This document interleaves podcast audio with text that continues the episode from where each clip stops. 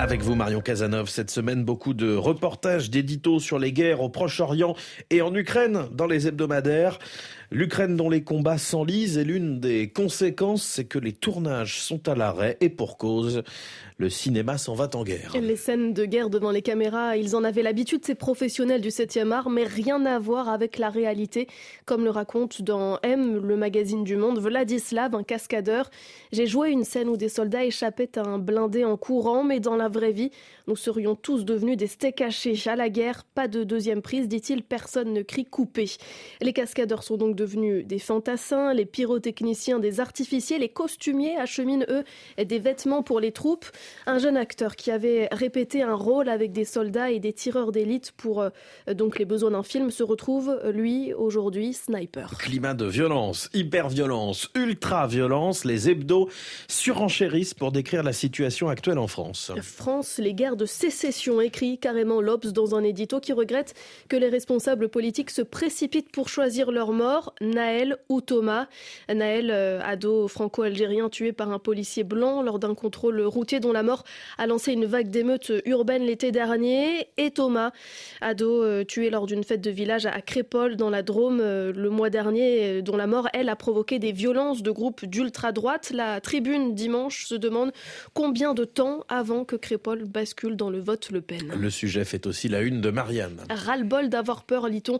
En gros, sur la une qui, elle aussi, veut faire on y voit une main gantée qui tient un couteau dont la lame menaçante sort du cadre. Le magazine marqué à droite rapporte des titres de faits divers sortis dans la presse régionale des dix derniers jours témoins selon Marianne, d'une hausse de la violence dans le pays. Les hebdos qui s'intéressent aussi beaucoup à l'intelligence artificielle, en particulier sur la concurrence dans ce secteur. C'est le dossier du Point qui titre en une la bataille pour contrôler nos cerveaux. Il revient sur le feuilleton Sam Altman, patron d'OpenAI euh, à l'origine de ChatGPT, remercié puis réintégré quatre jours plus tard pour mieux être surveillé.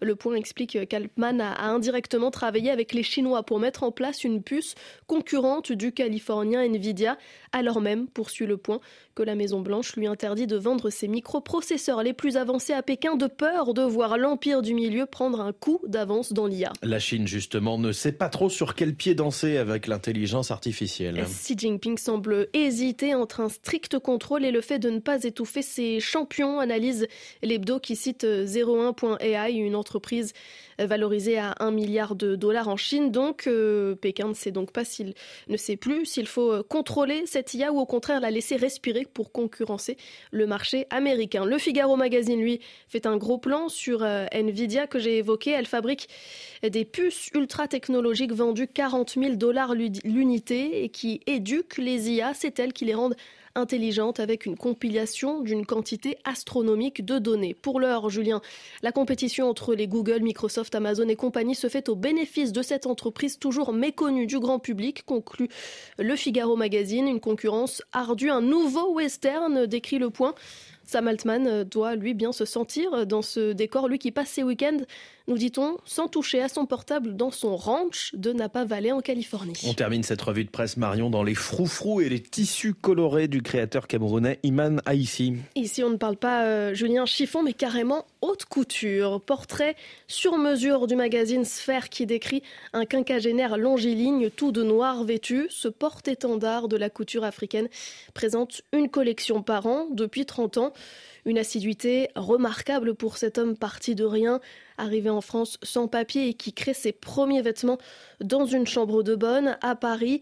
Les robes chamarrées qu'il présente aujourd'hui sur le podium s'inspirent largement du continent. Euh, il y a du raffia, du kita de Côte d'Ivoire, euh, Bogolan du Mali, Faso d'Anfani euh, du Burkina. Et consacration en 2020, Iman Aïssi est devenu le, le premier créateur d'Afrique subsaharienne à intégrer le calendrier officiel de la haute couture. J'ai eu la sensation de faire entrer toute l'Afrique dans le domaine du glamour, glisse-t-il, sans cacher sa fierté, ni le fait que ce jour-là, il a versé quelques larmes.